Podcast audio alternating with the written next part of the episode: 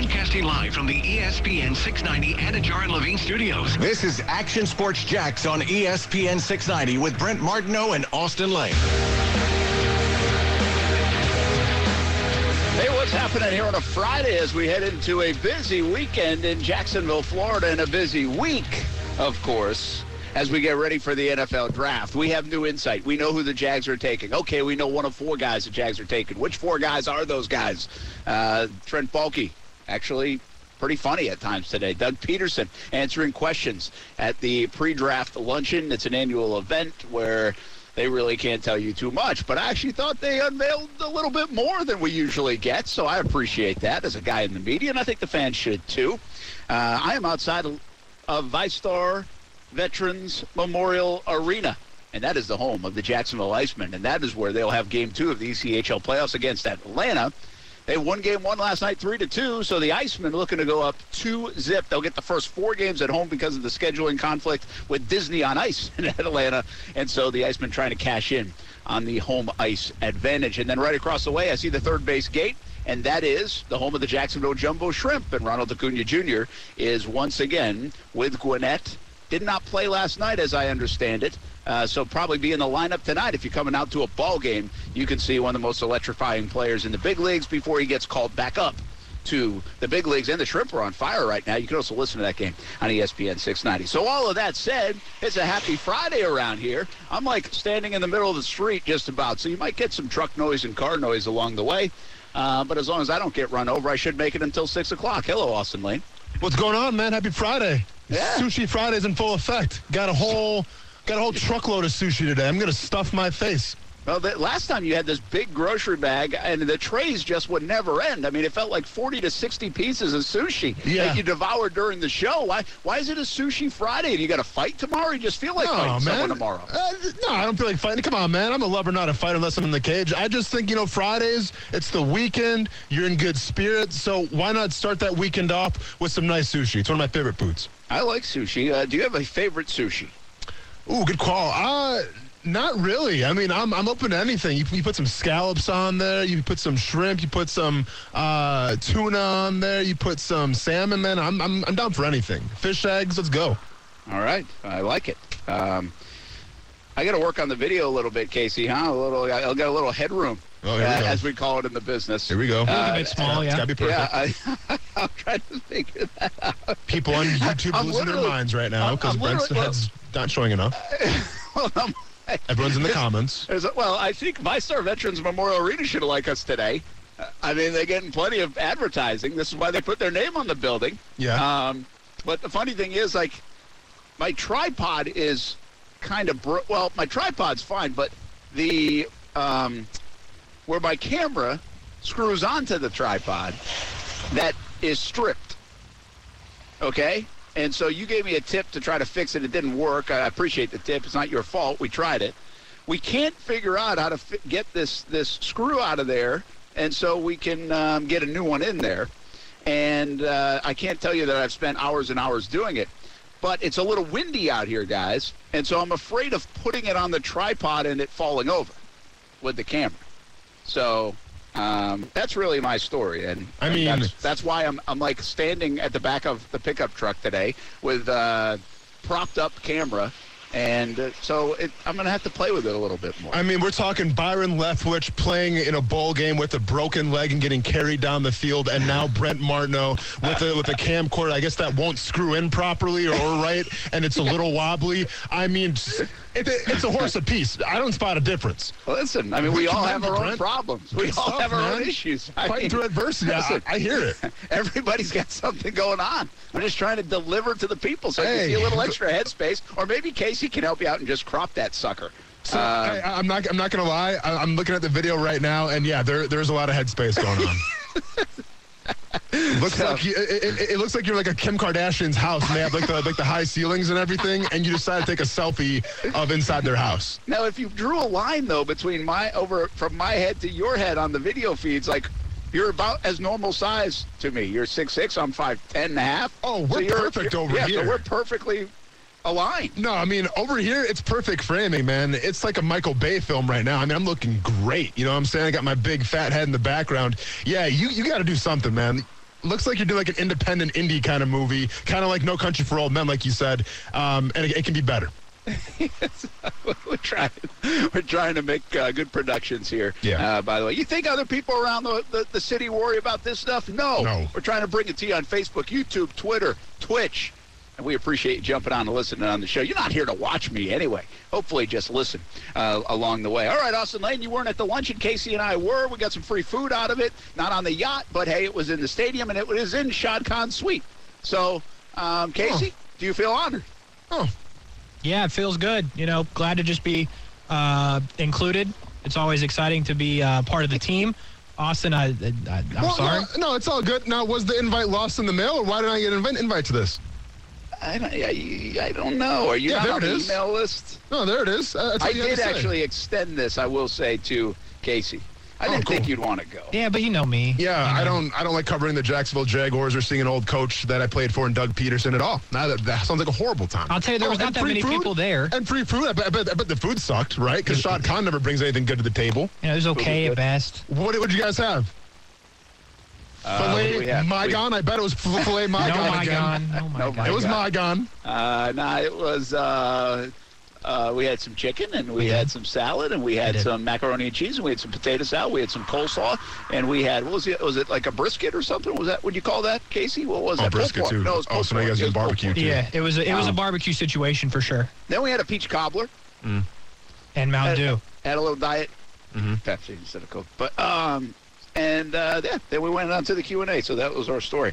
Whoop, sorry, I should have invited No, you. cool, I was cool. thinking about your time though. Like you don't have a lot of time, and you're doing the morning show and the afternoon show. Well- Honestly, it never crossed my mind that you'd want to go to the luncheon. Well, Casey, meanwhile, I thought he'd like cry about it for the next three weeks if I didn't. That's invite him. exactly the point. Like you know, I would cry about it. So like sometimes you gotta, you gotta bounce. Like Austin's not gonna cry. You know, he's a grown up. I'm a child. Yeah, but you're talking about the guy who went on like a 20 minute rant about not getting invited to the yacht.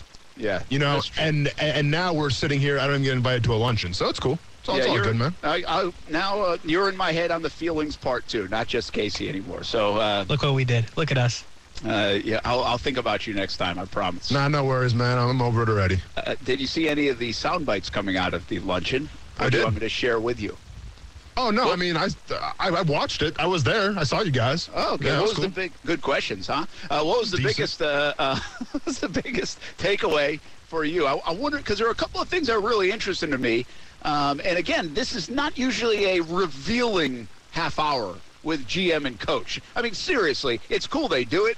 But what can they really tell you? Well, I thought there were a couple of things that piqued my interest. I want to know what you what piqued you guys' interest along the way. What what was it, Austin? All right, so two things kind of piqued my interest off the get go that really stood out to me. Number one, they, they have it narrowed down. They have it whittled down now to four players that could be taken number one, which, if I watched their facial expressions, I kind of bought into a little bit.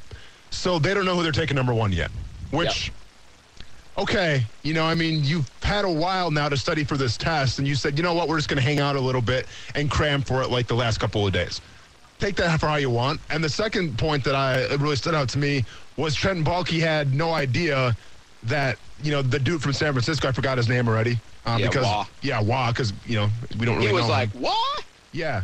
Um, Trent Baalke had no idea that he was coming to Jacksonville. Yeah, that was that was interesting. That that's part of your takeaway. I like that though. Um, that was basically Ethan Waugh, who was reportedly going to uh, be a, the assistant GM of the Jags under Baalke after the draft. That came out yesterday. We talked about it. Jags never confirmed that, by the way, but it was a report that we talked about. And it was interesting, Austin, because he said uh, that's news to me. Is, Yeah. is what his quote was. But then he also said, we will be adding to our personnel staff after the draft. So did he just not want to jump the gun with San Francisco in that area? You know, was that like a respect out of another organization? Um, but he did kind of say that was news to me. So we'll keep an eye on the Ethan Waugh situation. But I think no doubt they're going to add to some degree another person or two in that personnel department. Here's why it stood out to me, though. Because the entire time that this regime has been together, we keep hearing their narrative collaboration, collaboration, collaboration. Trent Baalke's response to Waugh coming in to Jacksonville echoed that there is no collaboration. This was Shad Khan's call. So when Shad Khan comes out and says time and time again, hey, it's, it's going to be a collaborative effort here, they're working together, which we all buy in, well, then you mean to tell me that you're not going to have a collaborative effort where you're going to bring an assistant GM in? That's weird to me. Yeah, that's a, that's an interesting call. Uh, so that that is one thing. We'll see where that goes and what ends up happening there. I think sometimes they have to fib to you a little bit, and so the news doesn't get out. And there's no way to work around that question, you know. so I, I'm not sitting here calling Trent Baalke a liar. Maybe he doesn't. Maybe that's not true. Maybe it's not a good report. But we'll see what happens uh, with that situation. You brought up the other part, and uh, maybe this was the biggest one for Casey too. It, they gave us something that not too many people usually give you in this situation. Now, the Jags haven't been involved in a lot of number one overall picks. Last year was the one, uh, this one a second time. Last year we knew who it was going to be. So it's a totally different situation this year at number one. But the idea that they gave us, hey, it's down to four people. Uh, first of all, I don't think it's alarming, Austin. I think it was at least pretty revealing and, and transparent and honest to say, well, we don't have to hide this from too many people, right? I mean, we're the ones on the clock, and Yeah. nobody's going to jump the gun. And I agree with that. Uh, they're certainly not going to tell you who they're picking. So now it begs the question: Who are the four? Is it the obvious four, or is there somebody else in the mix? Oh, to me, it's Walker, Hutchinson, Ekwonu, and Evan Neal.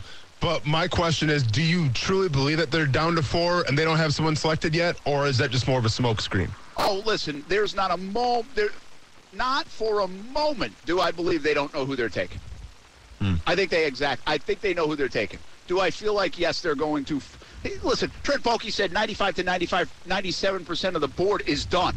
Well, guess where the board starts? At number 1. They're picking number one. There's no secret. They know exactly who they're taking, but they also have time to pick, and so they're going to play that game a little bit, uh, and they're going to have final meetings. And so internally, I like we have this we have this thing uh, that we used to say uh, back in Albany actually about like the TV show. It'd be like the show's never over. Right? You could have three minute show done. You could have a half hour show done, but it's never over. It's always fluid. You're always you never know. A couple minutes before something might break. Well, I think that's what they're saying. The show's never over. And so they know exactly who they're picking. They know what ranking their top four guys are in Austin. Like they know who they're drafting. They just don't know if something comes about in the next week that might disrupt that. And so they keep their mind open to it. Uh, and and I just wonder if it's. I have some doubts that it's definitely those four guys. Two offensive linemen make sense to some people. Obviously, it's Walker, and obviously, it's Hutchinson. What I'm asking you guys is, is there a chance Thibodeaux's in there and only maybe Neal or Ekwonu are one of the offensive linemen? Let me ask you this: Has Thibodeaux had a visit? He did not go on the visit. Then I don't think it's him. The other guys, Ekwonu did, right? I know Neal Yeah. did. I know Hutchinson did. I know, uh, did we know Walker did? I believe Walker did. He, I mean, I think Walker's visited everybody, if I'm not mistaken. Okay. Um, Austin, you convinced it's those, I'm sorry, Casey, you convinced it's those four? Um, I think I have to be. Just reading the tea leaves, I guess, and reading what we do. I wish it was Thibodeaux to the point, uh, Austin's point, but yeah, I, yeah, I'm kind of convinced. Even though like I don't want to be, I am. like I, I just here's the thing. Um, again, I think I know who the Ja- I think the Jags know who they're picking. Uh, so they can have four guys on the board. They know who they're picking, in my estimation. I think the common sense, the uh, Vegas odds, the everything says what everybody thinks right now. Ekwonu, Neal, uh, Hutchinson, and Walker. I'm just not convinced that there's not another guy in the fold. A Thibodeaux. Uh, I mean, could you tell me that like a Sauce Gardner or somebody is in their top four, even though I highly doubt they pick him? Um, I mean, again, they're ranking the board, Austin, as best players available in this draft. They talked a little bit about that. Sure, you want need, but you want the best player available in the draft at number one. Is there any chance somebody? I mean, you said Thibodeaux, so you don't believe it because of the visit thing. I, I get it. I, I'm still not convinced of the visit having that much sway on something like this. Here's why I think the visit means everything in Thibodeaux's case. What is Thibodeaux's biggest knock right now? Uh, I think it's like kind of like, am I going to be like a me, me, me guy, or or are you saying like he's either boom or bust? No, no, no. I'm saying like, what are scouts? What are the NFL experts? What what is his biggest knock right now coming out of college? Uh, I think I just said. I mean, are, are we sure unsure if he's like all in on football? Like Exactly. football? They're Yeah. he- they're questioning whether he loves the game or not. yeah. Well, scouts have seen the film. Scouts have seen him do the combine. They've seen him do the pro day. If his biggest question mark is whether he loves the game or not, and if he's all about him, well, that's not going to pop up on film. That's not going to pop up running a 40 yard dash. That's going to pop up in the interview process of talking to that guy. So why the Jacksonville Jaguars wouldn't bring him in to do their due diligence to talk him to see truly if he does love the game of football, that to me is a big question mark of whether they really want Thibodeaux or not. Because if I'm a GM, if I'm an owner, and I'm trying to bring in a guy that maybe, and once again, I don't think this is the case at all, but this is the, the narrative being thrown around, you know, since the season's been done for Oregon. Not sure how much is true, how much is not true, but it's a narrative that's been thrown around. So I'm going to buy that, you know, people are talking like that. So if I'm the GM and I have a football player who maybe doesn't love the game of football or is maybe all about himself, well, then you better believe that I'm going to bring that guy in as many times as possible to pick his brain to see exactly where he stands with his psyche. And the only way to do that is with interviews. So when you don't bring him in for an interview, that shows me like, well, then are you really that concerned about Thibodeaux and his maybe lack of passion for the game if you don't even bring him in? I think it's a great point. All right, Casey, I'm going to bring you in here because I want to see if you come with me on this. Uh, and, and Austin, uh, Doug Pederson came over to us while we were eating lunch. Casey and I were in this. We were talking to Doug Pederson just about a bunch of different things for about five minutes. It was a nice casual conversation, and so I was asking uh, him. I, I actually said this to him. I asked him, said, I kind of have this belief that these visits are a waste of time. He did say Are that. they? And he actually put a lot of stock into him. To your point, okay? Said you get to know them, you get to, to they're relaxed. It's more different atmosphere than the combine, all this other stuff. But then Casey, he said they said one other thing here that just because you don't bring them in on a visit doesn't mean you can't get to know them in a different way. I don't know if you caught this, but the Jags over the years, and this has come more in the second and third round, when they like a guy, when they covet a guy, they've done this before with Yannick Ngakoue. Todd Wash went and worked him out privately. They went to Cam Robinson and worked him out privately. Uh, Doug Marrone when they liked him. Austin, there's a chance they went and saw Thibodeaux instead of bringing him in as one of the visits and wanted to get to know him maybe on a more personal level and had a chance to do that maybe in that setting instead of their own setting. Yeah, but teams do that because they're throwing up smoke screens where they say, we don't really like Yannick Ngakoue. Let's not bring him in. Maybe they, you know, when Doug Pederson's coming out, they don't like Doug Pederson, but they actually do. But let's not bring him in because I guarantee you, every team around the league is watching who's taking visits and where they're taking visits to. True. What do you have to lose by bringing Thibodeaux in for a visit? You have the number one overall pick, and we've already established you're not going to trade that pick down. So if you're picking number one overall, you have the ultimate ace in the hole. You pick whoever you want to. So there is no smoke screens for the number one pick. Pick who you want. So if you truly want Thibodeaux, then what do you have to lose by bringing him in for a visit? Yeah, I, I, I, I can't dismiss that. Like, I, I'm not telling you your logic's wrong. I just don't know if I'm all in on just because they didn't do that doesn't mean they're not in on it. And by the way, you could use this for like I don't know if they brought Sauce Gardner in. I don't know why they would be interested in Sauce Gardner because well they have a lot invested already in corners, right? So it doesn't necessarily make sense to me, but they could consider him one of the top four players on the board, like somebody like that. Um, so I, I don't know why Austin they wouldn't do that, but I would say this, and this is interesting too. Why wouldn't you use all 30 of your visits? They didn't. I think Casey, what did Trent Baalke say? They used like 28 of them. Yeah, I think they still have two two to go. I think is what he said. Well, I'm not even sure they can use the two. I think it's like done this week, isn't it? Well, you know, today it's only 320 today. Yeah, You know what I'm saying? maybe. So, and, Are they, and are they, also drafting 30 use, guys, though? Or how many guys are they drafting? Uh, 12. Yeah. So, I mean, yeah, you can go ahead and use all your 30. I mean, and more power to you if you do. But, I mean, there gets to a point, especially in the later rounds, where it kind of becomes mundane. It, it kind of becomes overkill. And you're just, you know, maybe you're wasting your time or wasting those guys' time. Yeah. No, well, I get it. I get it. And and by the way, it was pretty. It was really a good talk with Pederson. He said sometimes you'll even get back of the draft guys in on visits because you need to get to know them more and you might like them and you want. I mean, heck, you could have turned out to be an undrafted guy. It doesn't always have to be the top of the first round, second round that you bring in for these visits. So. Um, it was pretty. It, it, I thought it was an interesting afternoon. I think it's debatable. I listen. If you're asking me to put money on who it was, I would go with what the consensus says. I'm just not convinced that both they like both those tackles the the way everybody else does, and that they're just like I think they might like one of them and already have one on their board, and then three defensive players. I think that's certainly in play for the Jags. Be really interesting to find that out, of course, after the draft if they'll be kind enough uh, to tell us. So a lot more to break down from the draft luncheon. You'll hear from Trent Baalke, from Doug Pederson along the way. We're outside the Icemen, of course. They got game two tonight. The Shrimp across the street. A lot happening in Jacksonville on a Friday afternoon here in the River City. Action Sports Jax on ESPN 690 rolls on right after this. It's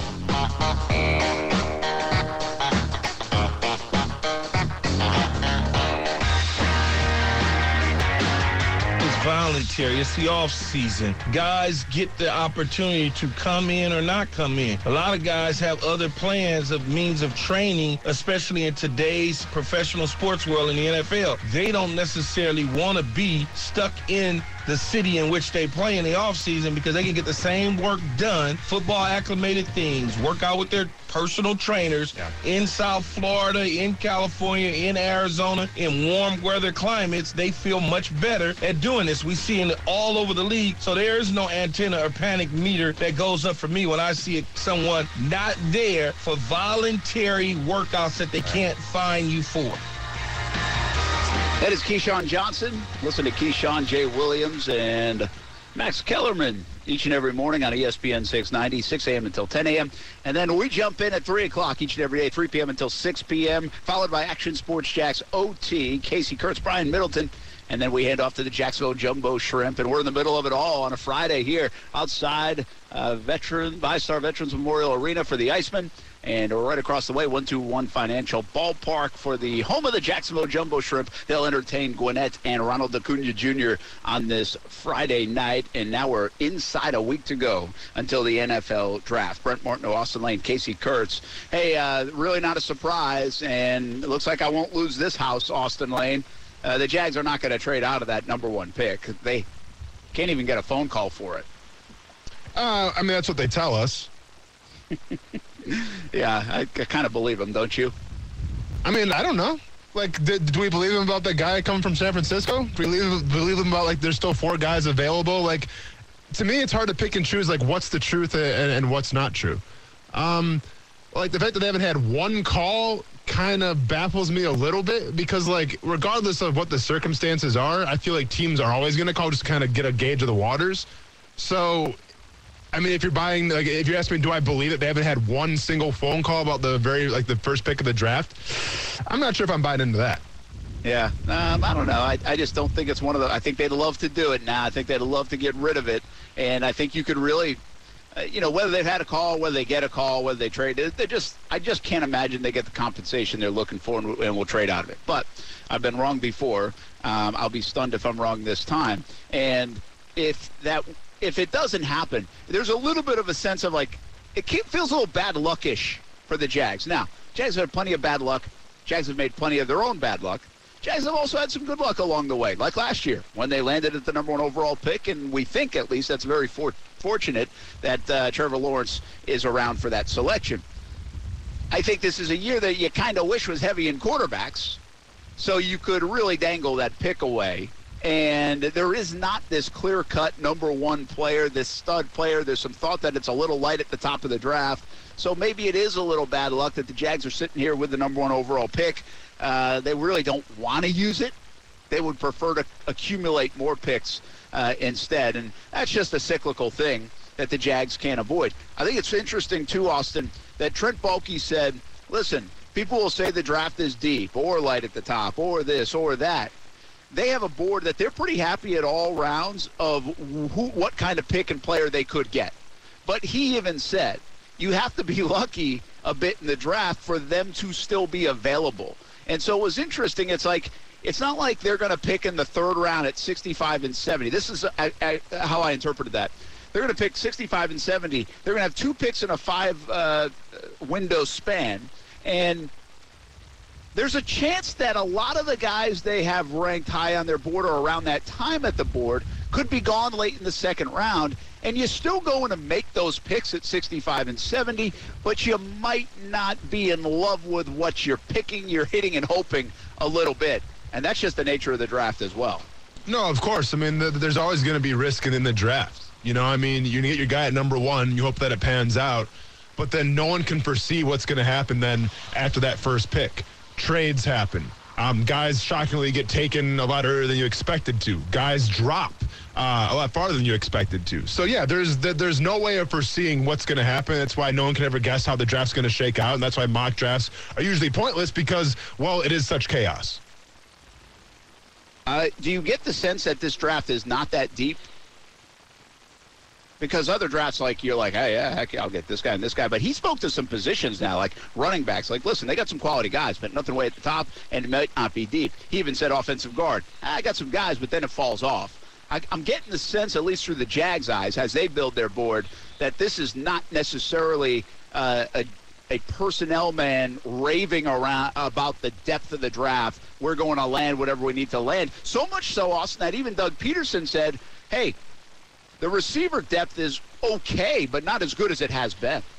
I mean, I don't know if I buy into that because I think the receiver depth is pretty legit because you can arguably say there's three or four, maybe five guys that might be the top receiver out of this draft class.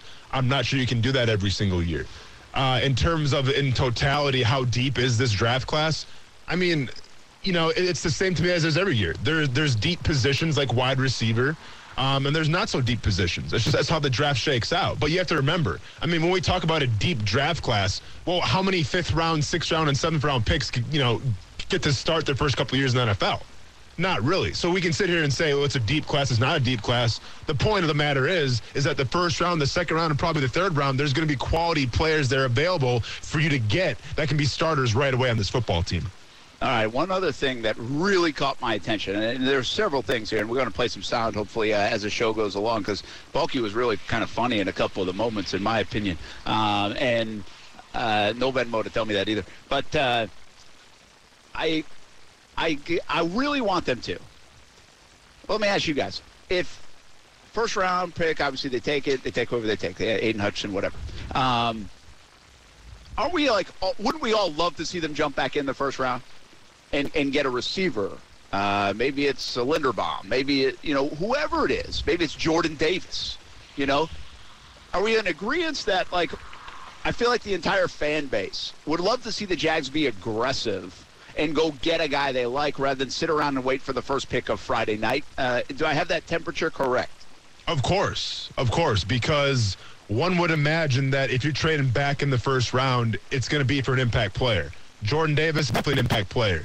If you do, you know, if you do have the cojones to take a guy like a, a wide receiver, like a Jameson Williams, something like that, well, that's going to help Trevor Lawrence out, right? And now fans are going to rejoice because you just added yourself another weapon, and most importantly, Trevor Lawrence is happy. So yeah, by all means, I mean, I think everyone is itching at the fact that they can probably trade back in the first round later on in the draft to get their guy. And let's be honest here, when we talk about this draft, you have 12 draft picks.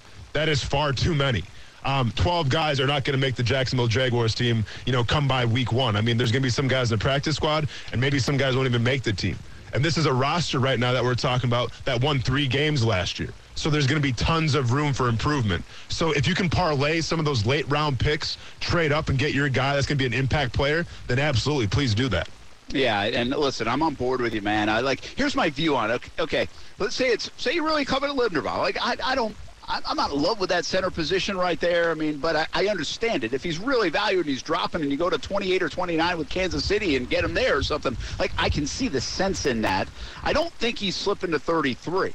Now you could hit, you could wait, wait it out and hope, but I just don't think he's coming into that second round if he's as coveted as everybody says and he's going to be as good as everybody says. I think good teams, like whether it's the Packers late or the Patriots late or the Kansas City Chiefs late, I think those teams gobble those kind of players up and know they've got the position stabilized now for the next decade. So like I'm okay with the Jags bouncing back in and doing that. I'd like to see them come back in and get receiver, but I just would like to see them be aggressive. Now, here's why it's not going to happen, Austin. If you listen to what Baalke said, my interpret again, we're reading into a lot of things, but reason now I'm, I'm, I just don't think it's going to happen is as much as people value the top five picks, the top ten picks in this draft.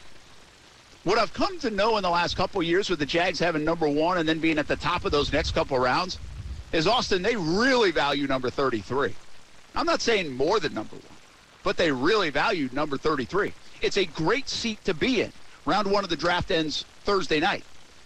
You sleep on it. You talk all day about it. you've got three, four, five guys on the board, and you're picking first on Friday night around 7 o'clock. You have other teams now calling saying, hey, I'm not sure if you're going to take this guy, so I might want to go trade up and get that pick. You might be able to accumulate more picks. Great. Like, I want more picks. But that is the view of the GM. That is the, the, the view of that spot at 33 in the second round. Again, I'm not telling you that it's more coveted than a top 10 pick or a first round pick or whatever. But it is extremely valued, I think, from the seat that Trent Baalke and Doug Pederson sit in that war room. And I think it's going to be such a good seat and such a good view. And I'm not sure they're going to want to part ways with it, is my point. I mean, you may not want to part ways, but if there's a wide receiver there for the taking that you think is a tier above what you can get at 33, then go ahead and pull the trigger.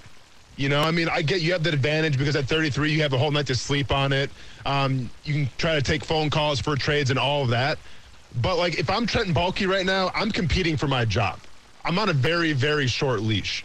So if, if that's the narrative right now, where I have to nail this draft, I have to get players that'll be impactful. Well, then why not trade that pick, move up, and get your guy? Because what do you have to lose right now if you're Trent Baalke? You know, I mean, yeah. as far as I'm concerned, you're on Bauer, Bauer time.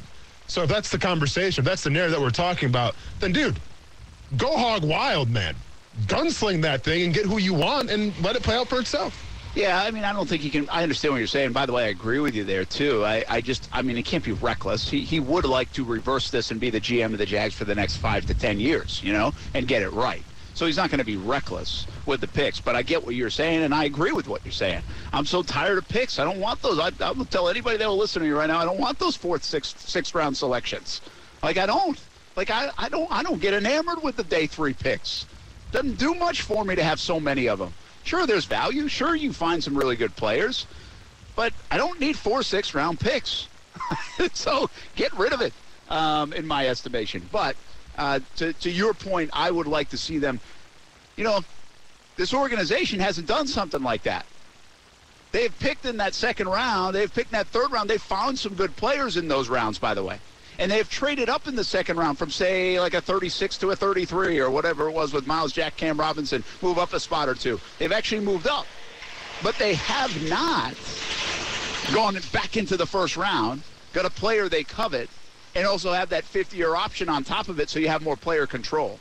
I would lo- love to see them do that. That is something we uh, have not seen the Jags do. So I, I just got the feel today that that value at 33 is so good from a GM seat that it would take a hell of a lot to move him off that uh, number 33 overall uh, pick and get back into the first round because I think it would take the 33rd overall pick to get into uh, the first round from a compensation standpoint. We were outside of VyStar Veterans Memorial Arena here on a Friday. We're right in between, actually, the baseball grounds and the arena. Icemen Shrimp tonight. A lot more Jags talk to go. Let's take a break. Action Sports Jax on ESPN 690 on a Friday. You'll hear from Baalke and Pederson.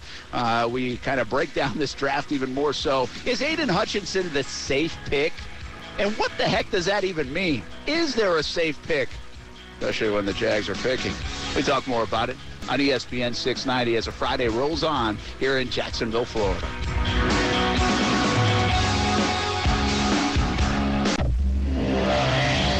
Well, I feel that way because, like I said, it goes back to, you know, coming in early as a true freshman, you know, working hard at Alabama, earning a starting spot and uh, contributing. Uh, like I said, going in and learning early, uh, uh learning on the fly, knowing, knowing what it's like to um, get thrown in the fire uh, in a way and also, you know, playing three different positions in three different years at a high level. You know, that takes a lot of, you know, learning on the fly, and it's, you know, difficult, challenging, you know, different techniques uh, that goes into those different positions for sure. So I can definitely say that's why I'm the best uh, tackler in this draft. Sounds like Evan Neal to me, the uh, tackle from Alabama, can also play guard and right tackle as well. Is he one of the four the Jags are keyed in on at number one? Uh, certainly the odds on uh, money would say that. Brent Martineau outside VyStar Veterans Memorial Arena as we are essentially tailgating for the Jacksonville Icemen game tonight. Austin Lane back in the Action Sports Jax studios. Casey as well here on this Friday. Got a busy night downtown. Game two of the Jacksonville Icemen series against Atlanta. And uh, they took game one, three to two last night here at the arena. And expect and hope to do the same tonight. And we uh, bring in the head coach of the Jacksonville Icemen right now, Nick Luukko. And uh, coach, That's a heck of a way to start the series. You always like getting that first one, don't you? Yeah, yeah, it's huge, especially uh, in the weird makeup of the series. Starting with the first uh, four games at home, you know, winning that first one is huge for us. Coach, how, how, do you feel about that makeup? I mean, is that an advantage for you guys? Is that a disadvantage? I mean, it's hard to win four games in a row. Well, I, I think it's definitely an advantage, especially with us being the uh, lower seed when we get the extra home game. Uh, especially with our crowds, it's it's going to be huge for us, just feeding off the momentum from the fans.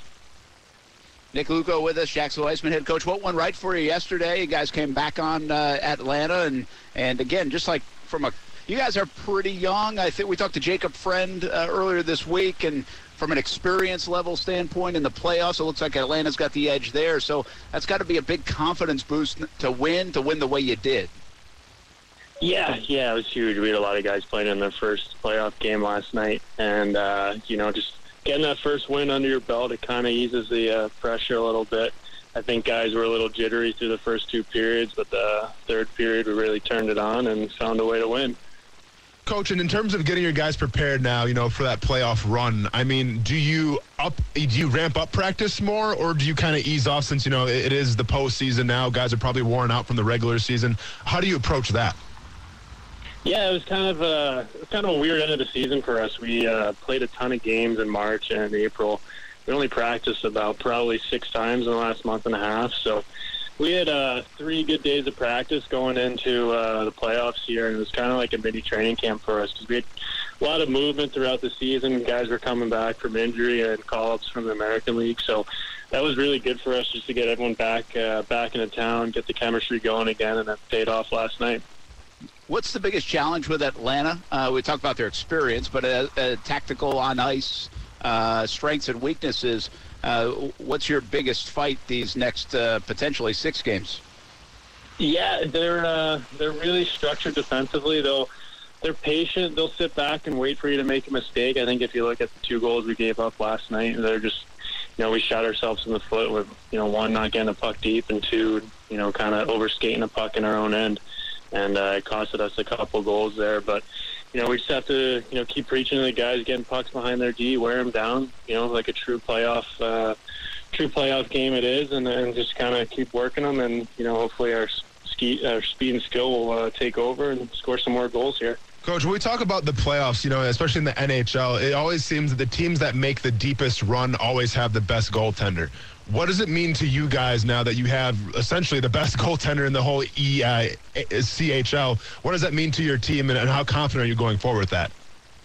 Yeah, yeah. I mean, both our goalies are both number one, so um, you know we've had confidence in them the, the entire year. We're as a team, as a five-man unit, we're, we're structured defensively. We only, we give up the least amount of shots per game, uh, which led to you know least amount of goals against per game. So um, we take pride in our defensive game, and, and it starts from the net out. So whether it's uh, Brass and net or, or Willie, we're, we're pretty confident in the two goalies we got. Nick Luukko with us, Jacksonville Icemen head coach. Game two tonight. Atlanta and Jacksonville ECHL playoffs are underway in Jacksonville. Just the second time the Icemen have played in the playoffs in their short existence. Uh, you brought up an interesting uh, comment. Uh, you know, it took you guys a little bit to get going. You made a couple of mistakes. It has me thinking uh, so often in sports, but especially when you get to this time of year, do you feel like playoff games are won or lost? Meaning, do you go out and execute so well? Or usually it's the mistake or two you make that that hurts you, and you hopefully you make fewer than the other team.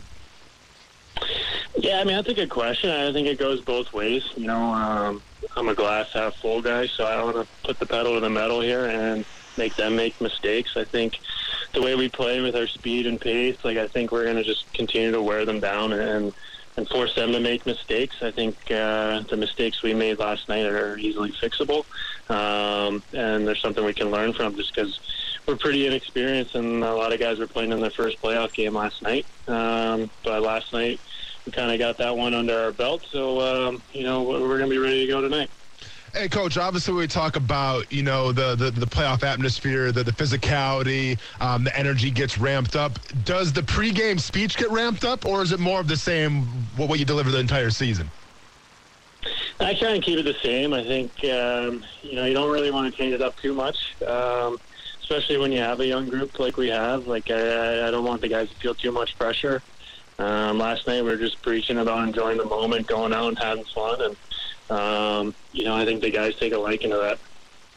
Any, uh, you got some superstitious pregame meals for this team, or when you play better, you eat chicken or something like that? Anything going on with this club, or just play on uh, Yeah, they, they got the beards going. Um, you know, I think our group's pretty loose. Uh, I'm sure a few guys aren't going to tell you what, what they're doing, but um, you know, uh, whatever it takes to win, man, I'm down for whatever. Yeah. Uh, one last one for you, Coach. Uh, we've talked to you so many times throughout the year, and especially early on, is this young guy coming in here to this ECHL world and leading a bunch, some of them grown men, some older than you. How has it gone for you? Has, has this team really um, responded well to you? Has that been a challenge at times? What's it been like here this season in Jacksonville uh, as, a, as a young coach? Uh, it's been awesome. I mean, I couldn't ask for a better group to work with. You know, all our guys come to the rink every day, you know, wanting to get better and compete hard and work hard and um, are consistently, you know, trying to get better. So that just makes, you know, my assistant Brandon and I's jobs uh, super easy, and it's a blast coming to the rink every day. So um, we're still building on it, and you know, we're excited for what's to come here. Hopefully, in the next couple months. Uh, we are too, Coach. Good luck tonight in Game Two, and uh, three wins away from advancing in the ECHL playoffs, trying to chase that Kelly Cup. Good luck, uh, Coach Nick Luukko. Appreciate you joining us on ESPN 690. All right, thanks, guys. Talk to you soon. You bet. Uh, that is uh, Nick Luukko, the coach of the Jacksonville Icemen, and it, would be fun. I'm telling you, it's going to get fun over the next uh, few weeks into a couple of months if if they advance in this series. I, I think they'll have a, a, super crowd tonight on a Friday night. Uh, to, next week will be an interesting one. You know, also they we talk about like a break because they're getting an extra home game and they're playing four in a row. So I understand that, but at least in our town, you also have the draft to contend with next week, mm-hmm. and that's Wednesday, Thursday. This week, they actually have Acuna across the street to contend with a little bit. So it's not a lock that every seat is going to be filled, although I anticipate tonight's crowd being good. I think last night was good. I think it'll be even better tonight. But um, it's just a, it's a fascinating dynamic. I do believe as they go along and win, they're going to catch a lot of momentum in this town. It could be a lot of fun if they go deep. No, without a doubt. There's nothing like playoff hockey, and especially in Jacksonville, there seems to be a lot of momentum. You know, you had the All Star game here and everything, um, and now if they can couple that with a playoff win and really make a run, yeah, I mean, I think the city of Jacksonville is going to go ballistic for that. Yeah, it'd be a lot of fun. It's a great night here now. I'm right in the middle of it. Got the uh, baseball grounds, the Jumbo Shrimp hosting Acuna and Gwinnett. And by the way, Jumbo Shrimp bats are on fire right now. You can listen to that game on ESPN 690. And then right behind me, VyStar Veterans Memorial Arena, 7 o'clock. They drop the puck. Game two, Atlanta, Jacksonville, ECHL playoff. Should be a lot of fun. Uh, we will continue to talk about that, and we will talk about the NFL draft. And that means it's a Friday edition of Shock Your Mock on the way on ESPN 690.